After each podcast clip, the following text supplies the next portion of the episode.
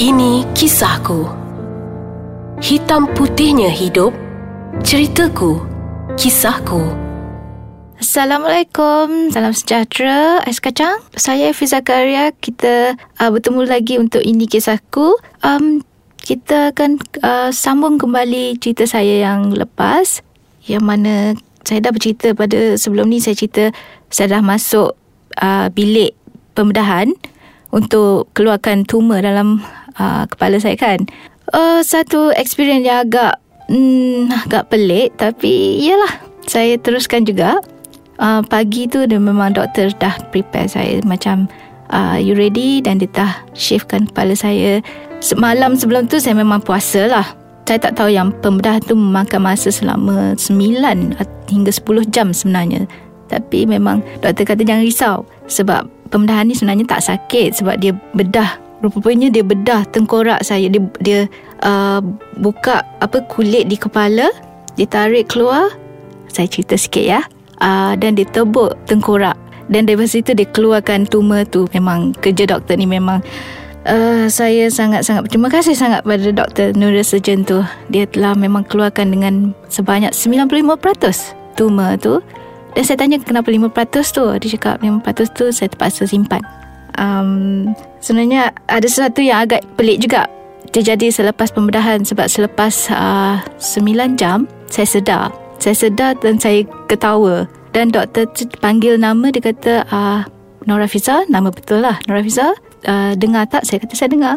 Doktor saya nampak mak sebelah dan suami kat sebelah dan saya kata ah, saya kenal semua ni. Dan doktor pun tengok itu adalah perkembangan yang baik sebab biasanya pesakit tak akan kenal dan saya ketawa saya happy sebenarnya saya kata oh dah selamat keluarkan sebanyak 95% sebab 5% tu sebenarnya dia dah sebati dengan uh, saraf mata. So dia tak boleh sentuh. Kalau dia sentuh dan tarik keluar, mungkin saya akan buta selama-lamanya.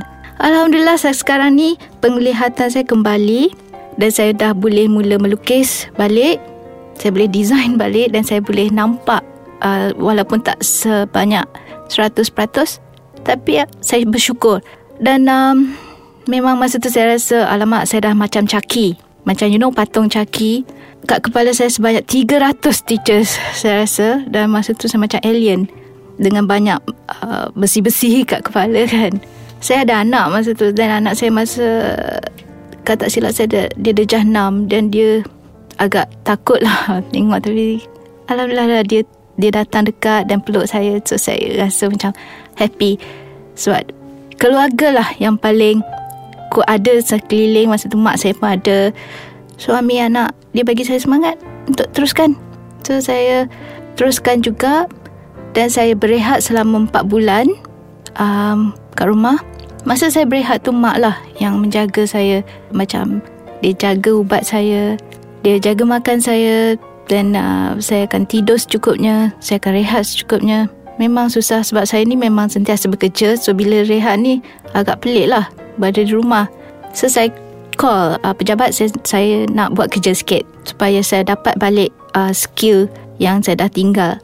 Dan saya buatlah uh, mula buat uh, design balik untuk mengasah balik kreativiti kita kan yang dah berhenti selama 3 bulan 4 bulan. Um, Yalah kita kena positif sebenarnya Saya memang tak fikir salah ke kenapa saya dipilih untuk sakit macam ni Saya tak salahkan Allah tapi saya sebenarnya bersyukur sebab uh, inilah peluang saya untuk rehat. Saya so saya gunalah peluang tu untuk rehat. Sebab selama ni saya bekerja tanpa rehat. So saya guna peluang ni untuk rehat. Kira rehat dan uh, susun kembali ataupun audit kembali cara hidup saya. Dan uh, ya, saya gunakan sepenuhnya. Baiklah, uh, kita sambung selepas ini dengan cerita yang lagi menarik. Kita kembali lagi. Um, tadi saya bercerita macam macam mana life saya selepas dibedah. Walaupun saya rasa penampilan diri dah affected. Tapi saya tak kisah. Saya kata, uh, it's okay.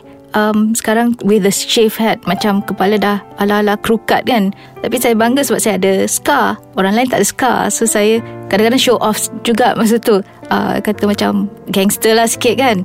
Sampai suami saya pun jealous sebenarnya. Kata wah nampak rugged lah you uh, dengan scar kat kepala. So uh, tiba-tiba hati saya macam terbuka. Saya kata apa apa salahnya kalau mungkin ini adalah permulaan untuk saya berhijrah. Jadi masa tu saya tak bertudung dan terus uh, saya kata okeylah kalau macam ni baik saya bertudung dan daripada situ memang saya berniat. Dan saya teruskan daripada tu saya mula berhijrah dan bertudung dan um, saya happy dengan um, penampilan saya masa tu. Dan saya teruskan sampai sekarang. Alhamdulillah. Uh, dan masa uh, dalam apa proses perbaik pulih dan proses untuk sihat So saya akan jumpa doktor like sebulan satu kali. Uh, Doktor akan check saya Dan saya mengambil ubat yang agak banyak jugalah Sebab dia ada efek saraf kat kepala kan. Jadi dalam masa empat bulan dan saya pun dah mula bekerja Masuk office Sedangkan doktor sebenarnya tak sarankan Tapi saya bekerja Saya kata saya kena buat something. Kalau tidak nanti Saya akan lagi stres kat rumah. Jadi saya pergilah Buat kerja Perlahan-perlahan. Um, Dalam masa setahun setengah dalam proses perubatan, tiba-tiba saya terima satu lagi berita yang happy. Saya didapati mengandung anak kedua. Which is uh, pada saya lah, uh, itu adalah satu miracle, satu keajaiban sebab saya masih makan ubat dan doktor pun masih lagi buat treatment dan dia kata tak mungkin um, saya mengandung. So saya sebelum saya announce kepada suami atau kepada siapa saya pergi check dengan doktor doktor bolehkah saya teruskan uh, pregnancy ni dan doktor check doktor kata uh, syukur alhamdulillah mungkin ini satu miracle dan mungkin ini juga akan bantu saya untuk bertambah sihat sebab hormon daripada baby tu dia menolong kita kan. So doktor kata okay berhentikan semua medication teruskan pregnancy ni. Dan saya pun uh, confident baru saya uh, share apa cerita kepada keluarga yang saya mengandung anak kedua setelah 12 tahun. Uh, jarak dia daripada anak pertama kepada anak kedua so macam uh, mengandung anak yang baru pula macam fresh. So saya dah lupa sebenarnya tapi syukurlah memang saya looking forward dengan hidup yang baru ni. Um, dan mula-mula dalam pregnancy ni betul lah cakap doktor tu uh, kandungan ni yang telah membuat saya bertambah kuat. Saya memang betul saya uh, kuat um, energy level pun meningkat hari-hari saya excited dan looking forward.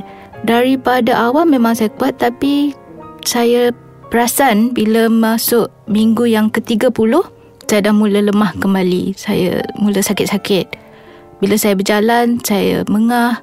Saya mula-mula saya ingat ke simptom uh, mengandung. Tapi rupa-rupanya tidak.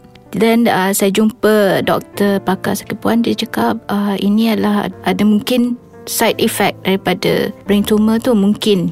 Tapi dia tak cakap apa dan saya dia monitor saya secara dekat lah. Tiap-tiap minggu saya akan jumpa dia. Dan uh, bila saya check uh, dia sarankan saya supaya lahirkan baby ni secara caesar awal 2 minggu daripada tarikh dia yang sebenarnya.